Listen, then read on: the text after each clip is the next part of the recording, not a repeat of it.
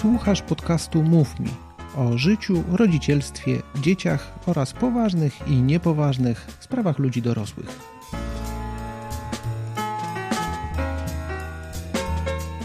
Dzień dobry. Dzisiaj ze mną jest Tatiana Mindewicz-Pułacz. Dzień dobry. Opowiedz o sobie, słów kilka. Mama dwóch synów to przede wszystkim e, przedsiębiorczyni albo przedsiębiorca, nie wiem jak się powinno mówić. Jak ci pasuje, myślę? No, bardziej mi pasuje przedsiębiorca jednak, wiesz, to, czyli kobieta czynna zawodowo, e, kochająca pracować z ludźmi, z zawodu też psychoterapeuta. Nie wiem, Aniu, co mam powiedzieć. Aktywista, ale to za dużo powiedziane. Taki działacz, działacz społeczny trochę z temperamentu.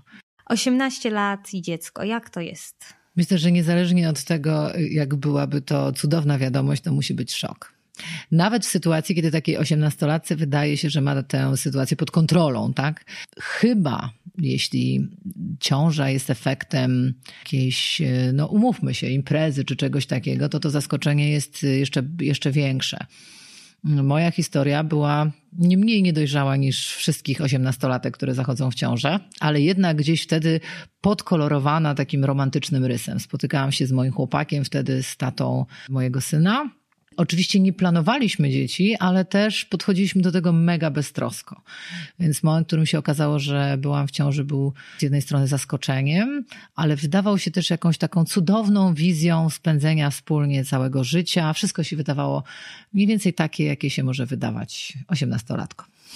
E, a kiedy się pojawiła rzeczywistość? Oj, bardzo szybko, bardzo szybko. To znaczy, wiesz, ja, ja, chyba mam jakiś taki błąd genetyczny. Mam e, dużo w sobie takiej mentalności takiego głuptasa leśnego, no takiego człowieka bardzo optymistycznego, nawet w sytuacjach bardzo skrajnych. Bardzo cię rozumiem.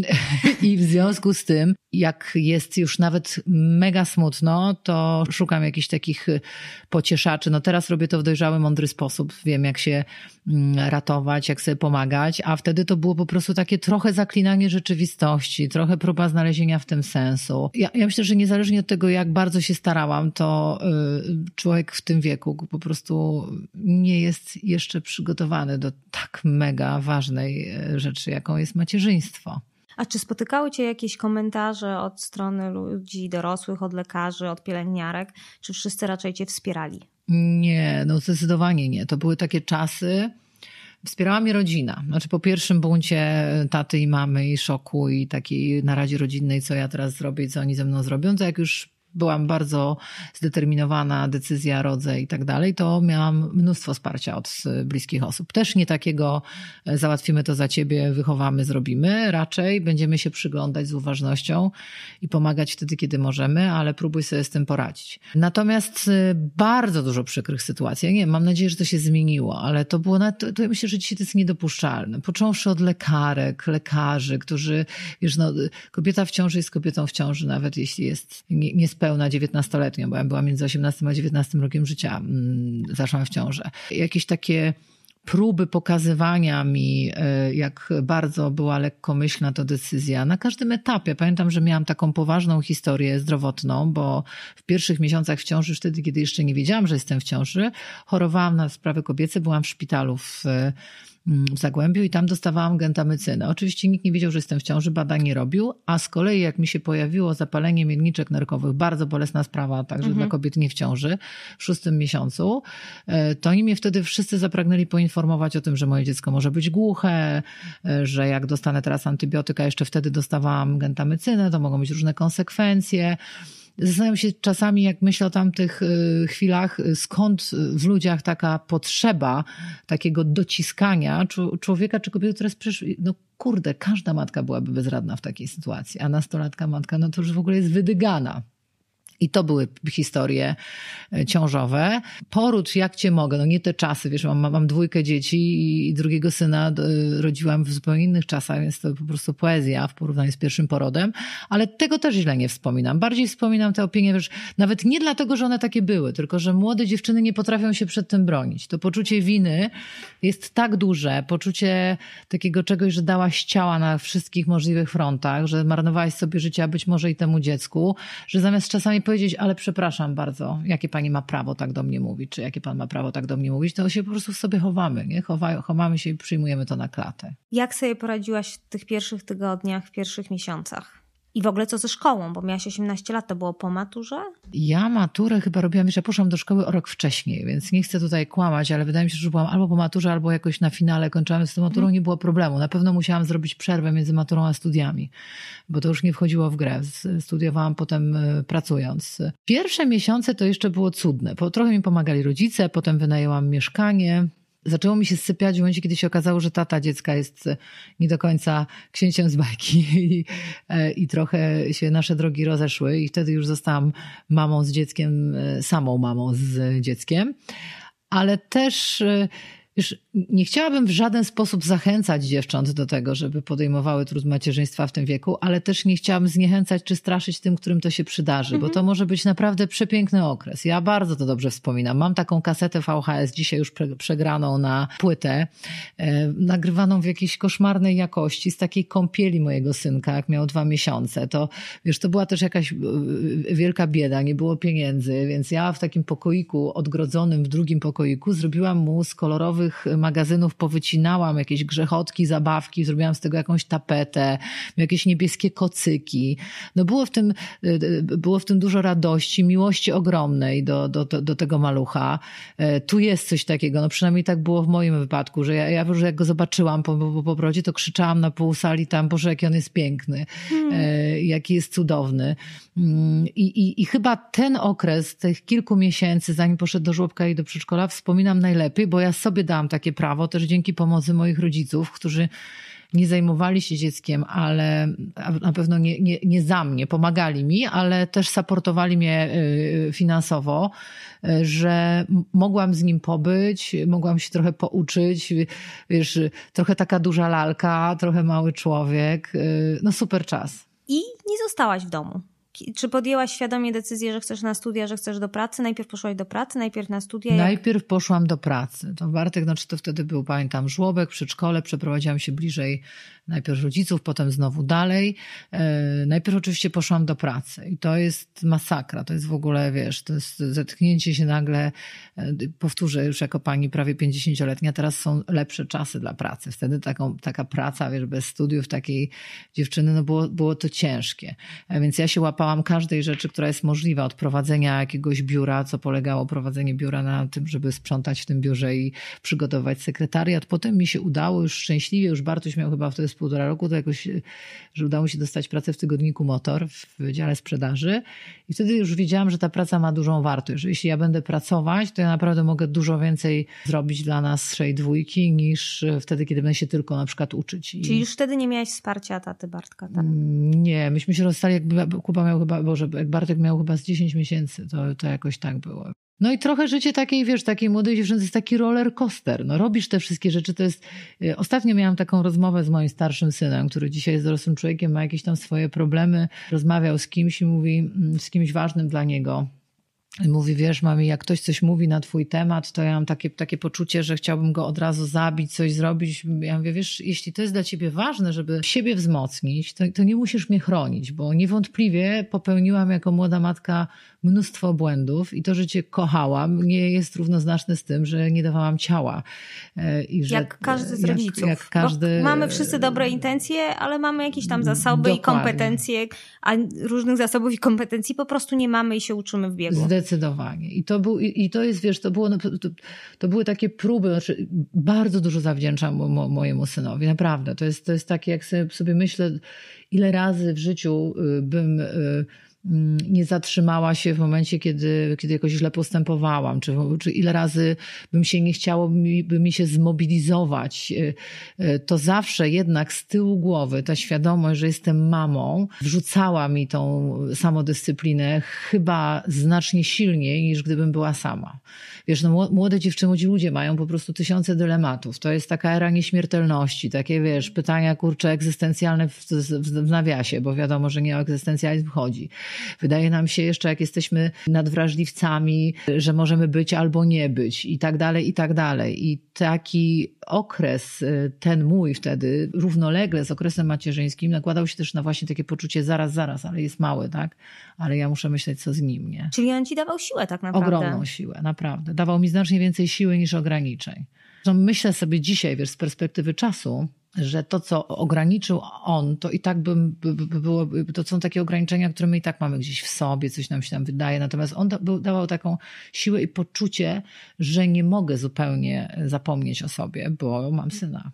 A na studia poszłaś, ponieważ chciałaś wszystkim udowodnić, że co z tego, że masz dziecko, ale i tak potrafisz, czy miałaś taką po prostu potrzebę? Chyba trochę jedno i drugie. Po pierwsze, faktycznie już wtedy pracowałam 2-3 lata i czułam, że e, lubię tę pracę. Ta praca dla mnie dużo znaczy, e, ale później będzie przeszkadzać. Nawet jeśli wtedy, wiesz, jak jesteś 21-latką, to wszyscy mówią zarąbiście, że taka jesteś zdolna. Zdawałam sobie z tego sprawę, że e, w przyszłości ten te, te, ta wiedza czy, czy te dokumenty mogą być po prostu istotne, że mogę się zatrzymać, jeśli nie będę miała takiej systematycznej wiedzy. Więc wtedy się zdecydowałam, że pójść na pierwsze studia, akurat tak pragmatycznie, bo pracowałam już wtedy na Jasnej w, to się nazywało Warszawski Ośrodek Telewizyjny, a studia były blisko w Uniwersytet Warszawski, Nowy Świat, dziennikarstwo, więc mogłam sobie wychodzić tam, to były studia zaoczne. Powiem Ci, że z tych wszystkich, ja tak myślę, że ja, ja, ja skończyłam później jeszcze psychoterapię i to były naprawdę takie studia, do których już chciałam robić. Myślę, że ludzie powinni studiować koło czterdziestki, bo wtedy, lepiej wiedzą, wiedzą, czego chcą i po co jest wiedza. To studia nie były trudnym wyczynem w moim życiu. One były oczywiście jakimś dodatkowym obowiązkiem. Jakbym miała porównać to doświadczenie życiowe, zawodowe, właśnie dziecko, problemy i studia, to była czysta przyjemność, mocno lekceważąca, bo jeszcze lekceważona, bo jeszcze wtedy nie wiedziałam, że to jest dla mnie, tylko po prostu trzeba było zaliczać. Różnica między chłopcami to ile lat? 14 ponad. E, jak się różni macierzyństwo? Kolosalnie. Zupełnie się różni. Znaczy, myślę, że dużo też zależy od tego, kogo masz obok siebie, jak jesteś dojrzała. No ale nie znam dojrzałej dziewiętnastolatki. Wiesz, jak ja czasami patrzę na dwudziestoparolatki dzisiaj i mówię, Boże, jak ja to dziecko ogarnęłam, że myśmy w ogóle gdzieś nie zginęli po trasie, bo to w ogóle się wydaje takie, teraz się też ta granica przesunęła. Tak. Bardzo młoda matka może kochać, próbować uczyć się, ale ma mikroszansę, żeby przeskoczyć e, rzeczywistość. Nawet jak ją przeskoczy, to swoim kosztem. To zawsze ktoś te koszty poniesie. Jak nie ona, to dziecko. Najczęściej i jedno, i drugie. No to nie jest tak, że e, e, życie nam nie wystawi rachunku za to, że te decyzje są podjęte w taki sposób, albo są niepodjęte i są konsekwencje tych decyzji. Natomiast macierzyństwo drugie to było już takie, wiesz, oczekiwanie, dbanie. Bartek, czyli mój starszy syn, to był etap, kiedy pampersy już były w Polsce, na pewno nie były dla mnie dostępne, więc były tylko od święta.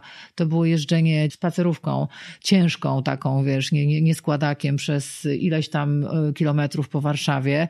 Kojarzyło mi się to z, z takim czymś, te pieluchy się nie kończyły. To wszystko farbowało w praniu, było strasznie dużo. Natomiast po pierwsze jak się urodził Kuba, to wszystko było przyjemne. Były piękne ciuszki, kupa pachniała w tych pampersach. E, był już cudokrem w ogóle, wiesz, dostępny. No tak. E, ale też ja byłam zupełnie inną mamą.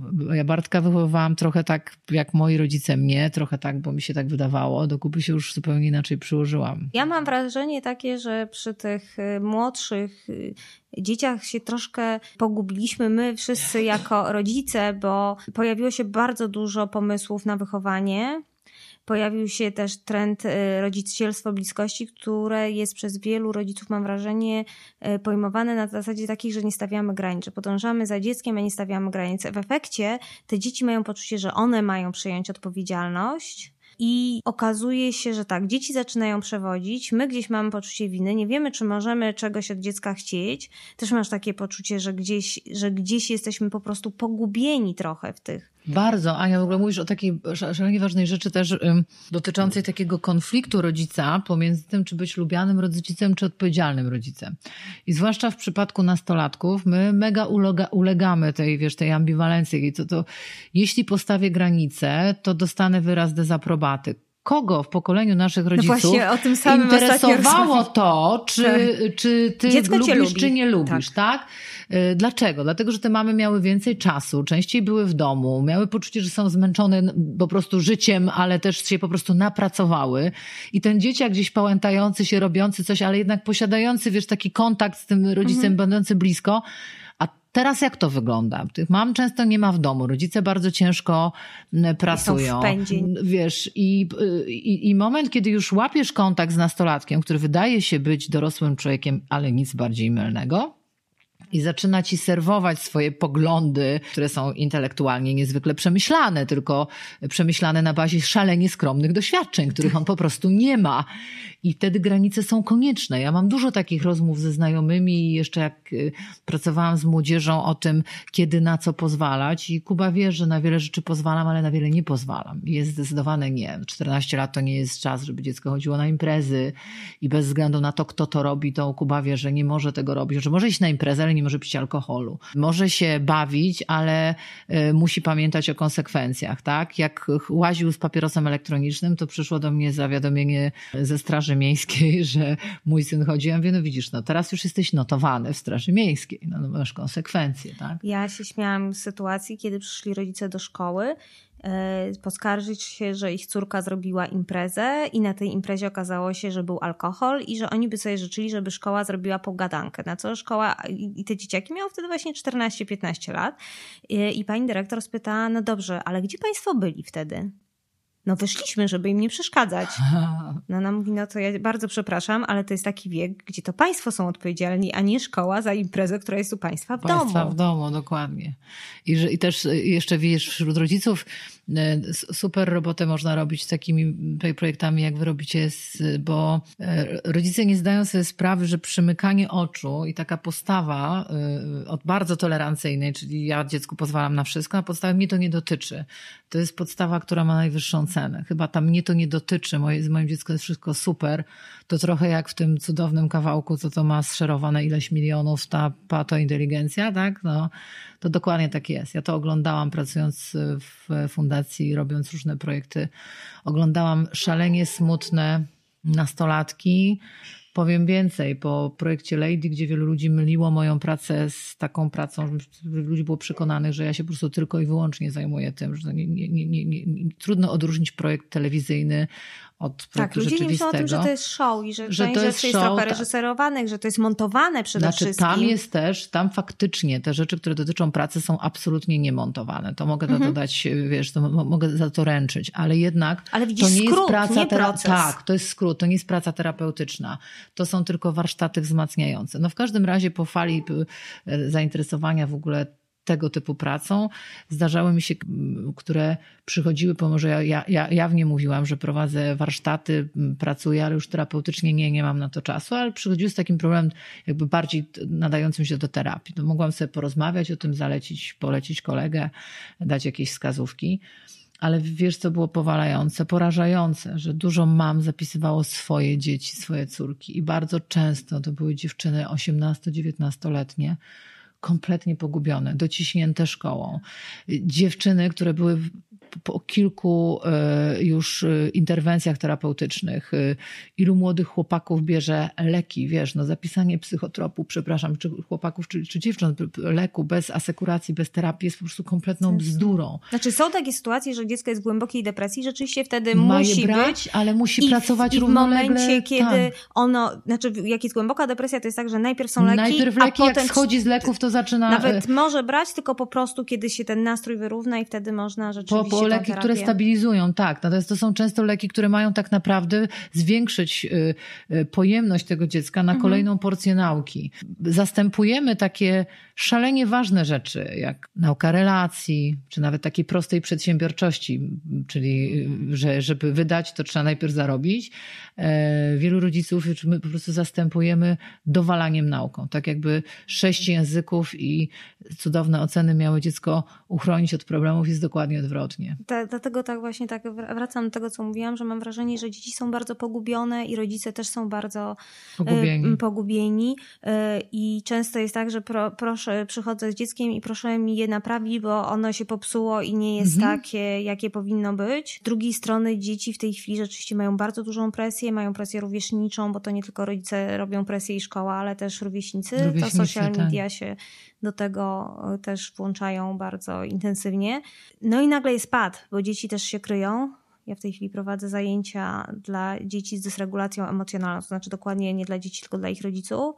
Jest pad, bo dzieci się maskują i dramatyczne są historie po prostu, bo rodzice nie widzą, że się dzieje coś złego. Mm, że nie można, że mój kolega, bardzo dobry terapeuta Edek Orpik mówi zawsze, że trzeba trzeba się znać na swoim dziecku, w cudzysłowie, nie znać dziecku, to jest nie zawsze możliwe, ale znać na swoim dziecku, mieć instrukcję obsługi do dziecka, że mm, ja dostałam kilka takich cennych rad, które, z których korzystam, że to jest naturalne, że 14 czy 15 latek często nie chce siedzieć przy stole przy obiedzie z rodzicami, to jest moment, w którym on manifestuje 500 tysięcy rzeczy i na pewno nie jest na jego liście priorytetów spędzanie czasu z rodzicami, ale żebyś na przykład umówić, że siedzisz i jesz, nawet jak się nie odzywasz, ale bez telefonu, po prostu siedzisz, ja chcę z tobą pobyć, ty nie chcesz, okej, okay, ale ja chcę z tobą pobyć. Nas w domu też jest taka zasada, że obiad, właściwie obiad do kolacja to jest taki Wspólne. moment, kiedy jesteśmy wszyscy razem, bez względu na to, co się dzieje. Być, tak jak sobie przypominam, no to chyba raz albo dwa razy w tym roku rzeczywiście z tego zrezygnowaliśmy, bo Hania musiała coś przygotować, więc już ją puściłam, żeby ona już zjadła mhm. w pokoju, bo bardzo późno wraca do domu.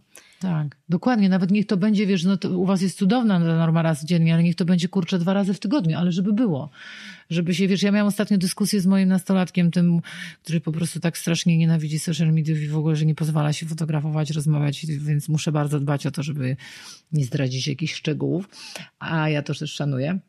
Ale taką mieliśmy dyskusję o, o, o różnych znajomych, o wysokości kieszonkowego, że na przykład on mi nie mówi, bo on jest dyskretny w stosunku do swoich kolegów, ale ja mam też informacje od kolegów, moich, od dzieci moich mhm. koleżanek. Bardzo dużo dzieci w wieku 14-16 lat je na mieście non-stop. Się po prostu stołują na mieście. To nie jest fajne. Nawet, ja jestem zdania, może jestem, że nawet jeśli ten posiłek jest przygotowany dzień wcześniej, albo jeśli robi go pani, albo kto, ale po prostu co to robi w głowie młodego człowieka, że on ucząc się może wydawać, stać go na to, żeby jeść na mieście. To, to nic fajnego mu, mu, mu, nie robi. I potem jest taki kłopot, wiesz, bo tak sobie myślę, że, że mamy gdzieś tam oczekiwania od naszych dzieci, że one będą takie albo siakie i one generalnie najczęściej nie chcą być takie ani siakie, bo one chcą być sobą.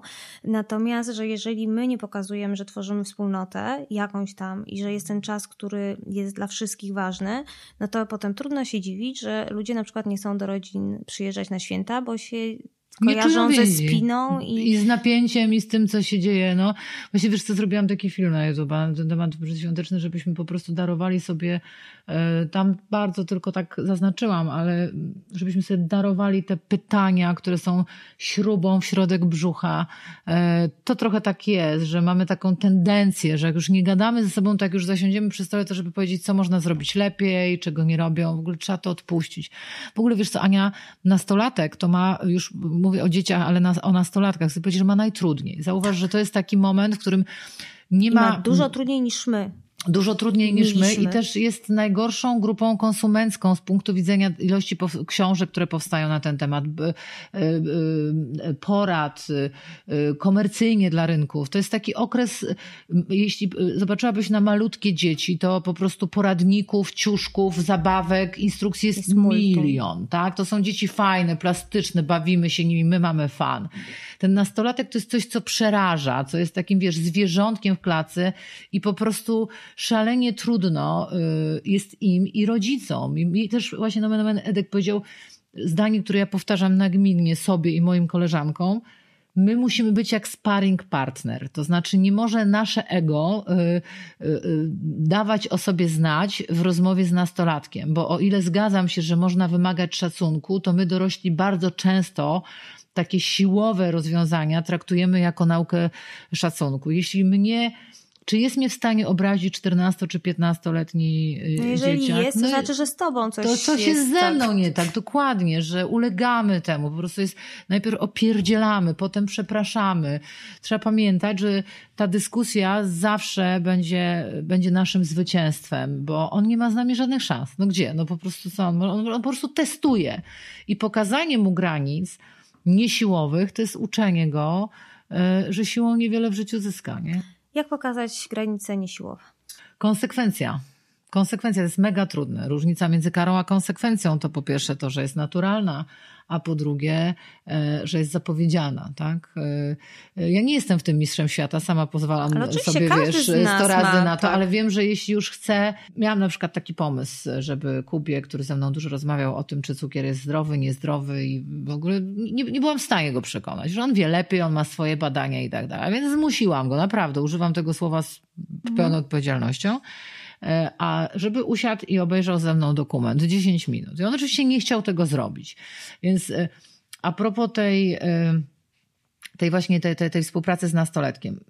Sobie postawić oczekiwanie, nie on obejrzy, zachwyci się i zrozumie, tylko obejrzy i już. Możesz robić co chcesz, możesz tupać nogami i tak dalej, ale po prostu nie wyjdziesz, jak tego nie obejrzysz. Masz 10 minut ogląd, co z tym zrobisz, to jest twoja sprawa i e, naprawdę po półtorej minuty wyłączają się te mechanizmy obronne. Wiadomo, że on to ogląda w inny sposób niż my byśmy chcieli, tak, ale jednak coś zostaje w tej głowie. Trzeba na to sito wrzucać jak najwięcej wartościowych rzeczy. Inspirować. To jest naprawdę, ja gdybym powiem ktoś, kto wymyśli jakieś instrukcje obsługi nastolatka, to będzie po prostu nagradzany przez wszystkich, nawet jak nie oficjalnie, to w kuluarach, bo to jest szalenie trudne. Mnie się udaje mieć na tyle dobrą relację z moim młodszym synem, że myślę, że o wielu rzeczach mi, mi mówi, kiedy my, albo inaczej, nawet jak teraz mi nie mówi, przecież na pewno nie mówi mi o tym, co się u niego tam dzieje z kolegami, to że wiem, że gdyby coś się działo złego w jego życiu, to miałby, nie miałby problemu, żeby przyjść z tym do mnie.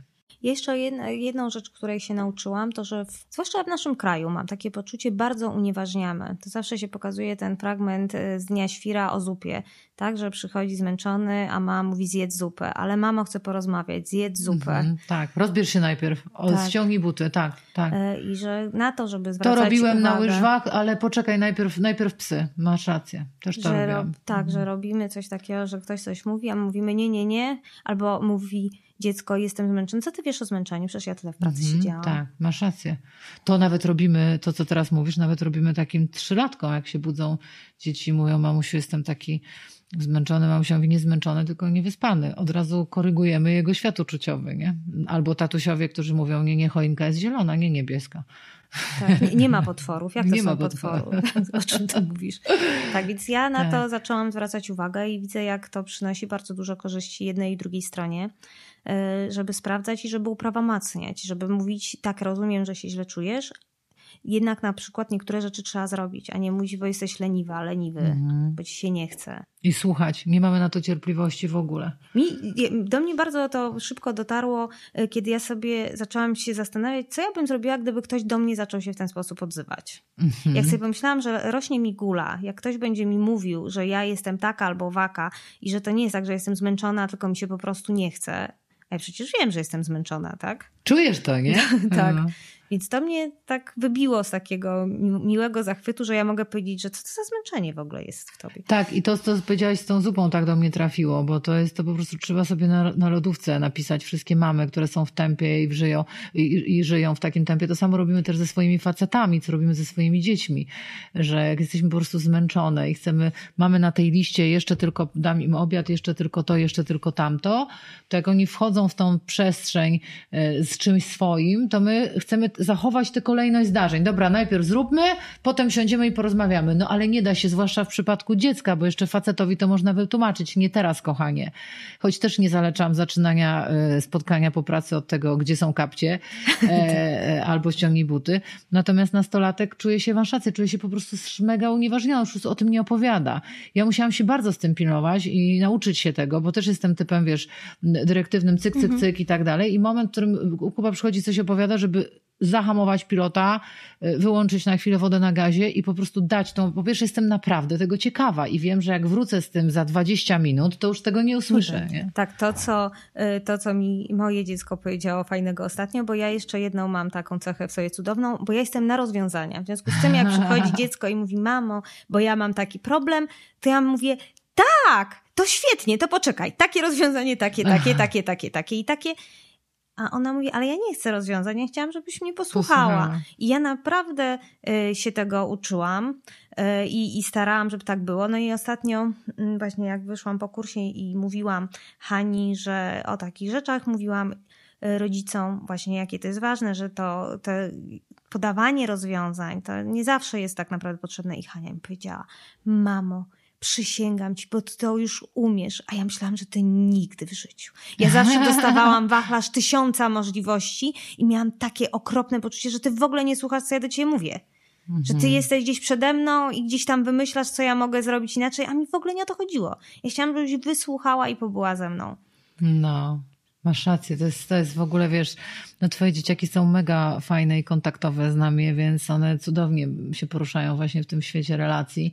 Z Bartkiem, który już jest dorosły, mam dużo lepszy kontakt, ale faktycznie instrukcja obsługi tego piętnastolatka i ta czujność i uważność, a teraz wiesz, w tym wszystkim te śmieci realnie muszą być wyniesione. Tak, no, ten pies i, ma być i wyprowadzony. to nie jest tak, że masz Kurczak. powiedzieć to dziecko, to nie, to nie wyprowadzaj. Nie, ja Mhm. mówię, jasne, jesteś zmęczona, ja to rozumiem. Zróbmy tak, że odpocznij w tej chwili 10 minut, a potem potrzebuję, żebyś wyniosła te śmieci. A jak oni nas przepięknie trenują, to ja myślę, że to jest cudowny trening przed każdą negocjacją wielokulturową, z, o zróżnicowanym temperamentach i tak dalej.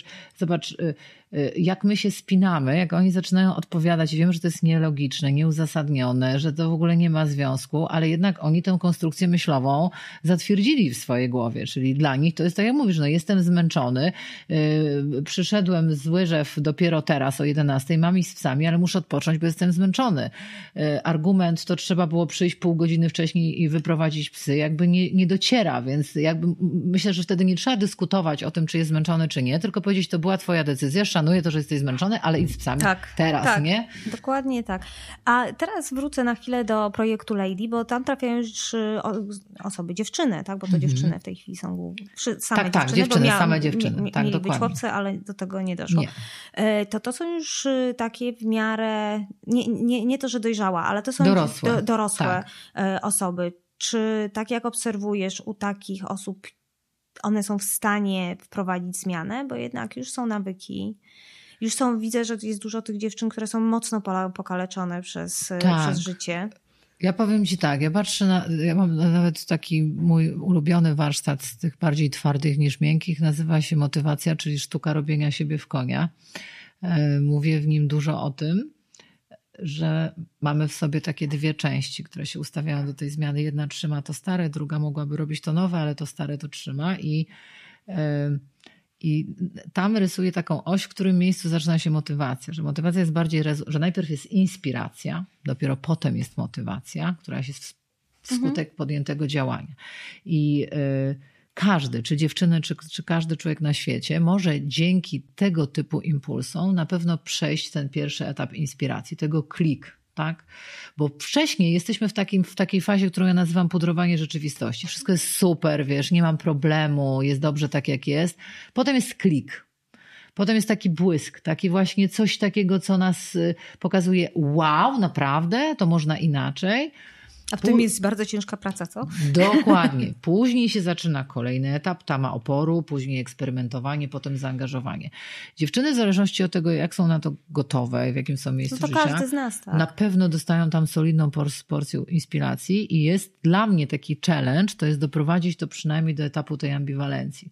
To, że jest jeszcze opór, że wiele z nich wychodzi z projektu i robi dokładnie to samo, ale wiesz, one już straciły komfort robienia tego w stary sposób jeśli łapią cień refleksji. To jest dla mnie takie ogromne zadanie zachęcić je do tego, żeby spojrzały na to z innej perspektywy. Nie żeby przyjęły to jak aksjomat, bo to mówi pani Tatiana, pani Irenka, czy inna pani jeszcze, tylko żeby uchyliły tę perspektywę i ja już wtedy wiem, że to ziarno jest jakby gotowe, czy, ale oczywiście to nie załatwia zmiany. Nie? Zmiana to jest cholernie ciężka praca, ale daje I szansę. to na całe życie. I to na całe życie. Daje szansę i naprawdę co najmniej kilka dziewcząt solidnie zmieniło swoje życie. Solidnie po tym. Tak? Co dla ciebie jest wartością w pracy z kobietami, bo głównie z kobietami pracujesz, dobrze myślę? W biznesie częściej chyba z mężczyznami albo pół Mhm. na pół. Znaczy w tych takich sprawach zawodowych to chyba jest tak samo, tak? Mhm. Jeśli chodzi o tą, tę część dotyczącą wzmacniania, no to więcej warsztatów jest dla kobiet, choć Ania marzy mi się e, warsztat dla facetów, bo oni przychodząc często na pra- do pracy indywidualnej.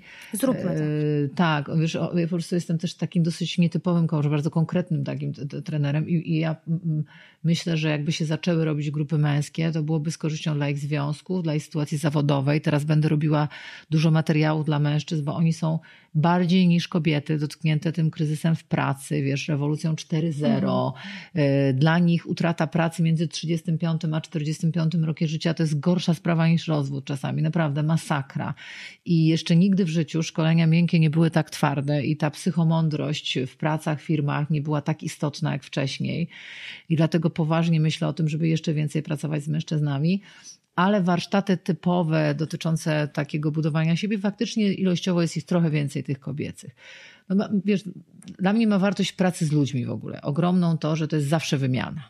Że nawet wiesz, nawet kiedy y, wydawałoby się, że ja tam uruchamiam do działania, bo tym się głównie zajmuję, że pomagam przeprowadzić właśnie ten proces y, y, zmiany tak, żeby on się stał skutecznym narzędziem do, do robienia tego samemu dalej, to to zawsze coś dostaje. To jest, wiesz, nie ma takiej roboty. Nie ma, tak. nie ma takiej innej roboty, nawet jeśli robisz najcudniejsze rzeczy, nawet jeśli robisz, wiesz, no, to, to, to jednak ta wartość pracy z ludźmi jest y, nieustającą możliwością obserwowania, uczenia się. Y, robisz coś świetnie, radzisz sobie w czymś, nagle po prostu poznajesz kobietę, która cudownie ogarnia zupełnie inne tematy, albo widzisz, z czego wychodzi. Dlatego ja tak to forum moje lubię, bo tam mam kontakt z mamami e, i mam dziewczyny, które zrobiły bardzo dużą zmianę w swoim życiu, gdzie gdzieś tam byłam tym pierwszym momentem pchnięcia. No i one potem mi tak bardzo dziękują, a ja mówię, to, to nie ja, to wy. To wy. Albo to my wspólnie, bo to też Ania, ty to za skromna jesteś, jakbyś tak do mnie poszła. To jest wspólnie, znaczy bez twojego udziału by się to nie zadziało. No w pewien sposób tak, ale jeżeli w tej osobie nie ma gotowości, bo ja mogłabym tak. tam skakać, wymachiwać rękoma i pokazywać, że można można tak, a można tak, tak. i zobacz. Ale wiesz, dlaczego ci o tym mówię? Bo znam cię trochę, znam twoją skromność i empatię, a sama, pomimo, że jestem postrzegana jako osoba taka hej do przodu, też mam bardzo dużo takiego wstydu w sobie mówienia o tym, co robię dobrze. I wiesz, zwróciła mi na to uwagę pewna mądra kobieta, która ze mną pracowała. Ze dwa lata temu, jak przechodziłam taki trochę życiowy, trochę zawodowy kryzys, byłam mocno przemęczona i korzystałam znowu z, tak, mhm. wiesz, z, tych, z tych różnych takich... Yy, superwizji, szkolenia, umiem się fartować i wiem skąd mhm. wziąć. I ona mi powiedziała, słuchaj, jest jedna rzecz, którą musisz bardzo szybko zmienić. Ona będzie naprawdę dla ciebie wartościowa.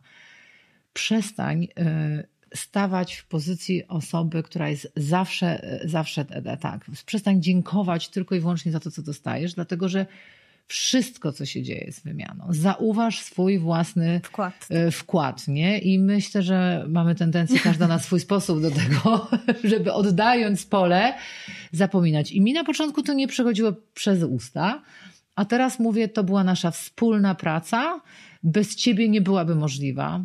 Ty wykonałeś, czy wykonałeś najcięższą robotę, ale cieszę się, że mogliśmy to razem zrobić. I trochę się lepiej czuję z tym. Bardzo Ci dziękuję, bo dla mnie to też duża nauka. Widzicie, zawsze można się czegoś nauczyć, nawet w trakcie rozmowy. To teraz taki temat święta. Jak wyglądają święta Lubisz święta? Bardzo lubię. Nawet wtedy, kiedy miałam smutne święta, to, to, to po prostu zawsze mi te święta, wiesz, jako to, to dziecko z tą mentalnością, co już tak brzydko nazwałam, takiego radosnego dzięcioła, to zawsze te gdzieś święta mi się kojarzyły z zapachami, z kuchni, z, yy, z jedzeniem, z rozmowami.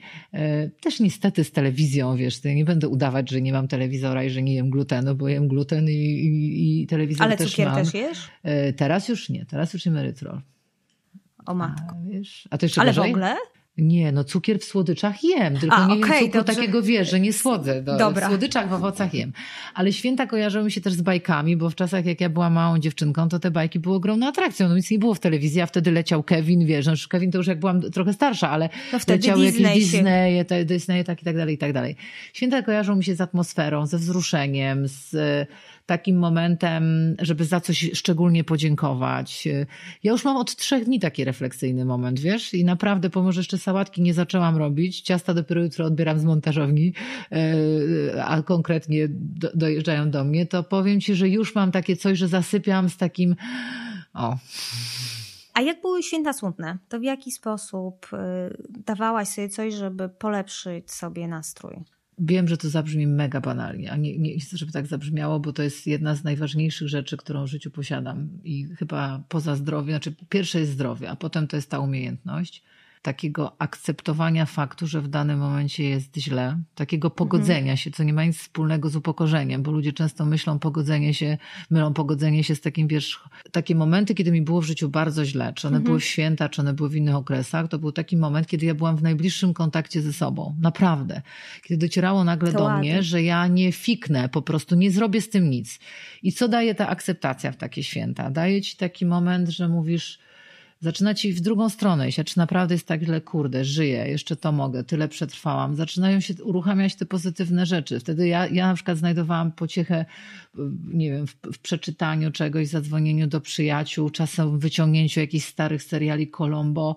E, skupiałam się na jakimś banalnym zadaniu, e, takim pod tytułem skończyć sałatkę albo napisać projekt do końca I nagle się okazało, że po prostu mam dużo więcej siły niż wtedy, kiedy się telepałam z tą akceptacją. I może to nie takie, może niesprawiedliwe, może coś mi. E, ja lubię taki moment, nie zawsze mam na to czas, kiedy dochodzę do muru, nawet jak nic złego się nie dzieje, tylko dochodzę do takiej świadomości zaraz, zaraz. Oczywiście człowiek może bardzo dużo zrobić ale nikt mi nie powie, że człowiek może zrobić wszystko i chodzi o to, żeby tam, gdzie nie może, zaakceptować. Mam takie poczucie, że jeżeli coś zaakceptujemy, bo akceptacja to, to, to jest zgoda na coś, ale tak. nie y, takie myślenie, że jest mi z tym bardzo, bardzo okej. Okay. Jeżeli coś akceptujemy, to mamy przestrzeń na to, żeby wprowadzić zmianę. Dopiero wtedy, tak. dokładnie tak. Że akceptacja, dobrze powiedzieć, akceptacja to nie musi być euforia. No nikt nie zaakceptuje z euforią faktu, że jest chory, że ma problemy w małżeństwie albo że mu firma bankrutuje, bo byłby niespełna rozumu. Akceptacja to jest uznanie rzeczywistości, tak adekwatność i dopiero wtedy można działać, bo jeśli mamy tę uwagę cały czas do tyłu i 78 raz sobie dowalamy, analizujemy, to po prostu nic dobrego z tego nie będzie takie ładne jest zdanie, że jeżeli siedzisz w dole, to jak długo jeszcze zamierzasz pod sobą kopać? No, bardzo fajne, nie znałam tego, super. Tak, bo często jest tak, że jesteśmy w dole i zamiast jeszcze. próbować wyjść, to tam jeszcze tak. jedna łopata i jeszcze jedna łopata. To prawda. A co byś powiedziała tej Tatianie osiemnastoletniej z tej perspektywy czasu? Hmm. Nie, chyba najpierw tamtej dziewczynie powiedziałam najpierw po prostu popatrz na tą dziewczynę i jak masz dostać od świata akceptację, jak ty się sama tak nie lubisz. Wiesz, że po prostu zaczęłam ją uczyć nie tej miłości, wiesz, tylko takiej akceptacji do siebie po prostu, skupienia. A przede wszystkim jej powiedziała, dasz radę, naprawdę. Nie, nie, nie, nie, nie nakręcaj się tak, bo dasz radę. Od tego się nie umiera, od problemów się nie umiera. Więc tak naprawdę jedyne życzenie, które składam bliskim mi sobie, to jest jedyna rzecz, wokół której jestem bezsilna I mam nadzieję, że nigdy nie doczekam czasów, że mi się noga podwinie jakoś strasznie zawodowo, ale to nie brak pokory, a nie naprawdę mam na to trochę wyrąbane. Wiesz, zrobię co w mojej mocy, żeby to dźwignąć. Jedno bym chciała zdrowia jak najdłużej dla mnie i bliskich i całą resztę sama ogarnę przy pomocy wszechświata. Bardzo Ci dziękuję za rozmowę i bardzo Ci życzę zdrowia i chyba wszystkim życzymy zdrowia, ja bo resztę da się zrobić. Resztę się ogarnie. Bardzo dziękuję. Dzięki.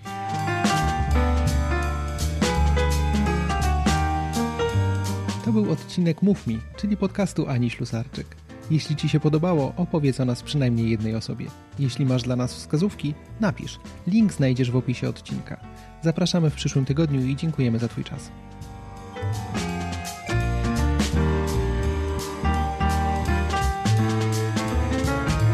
Produkcja i realizacja techniczna www.babyboom.pl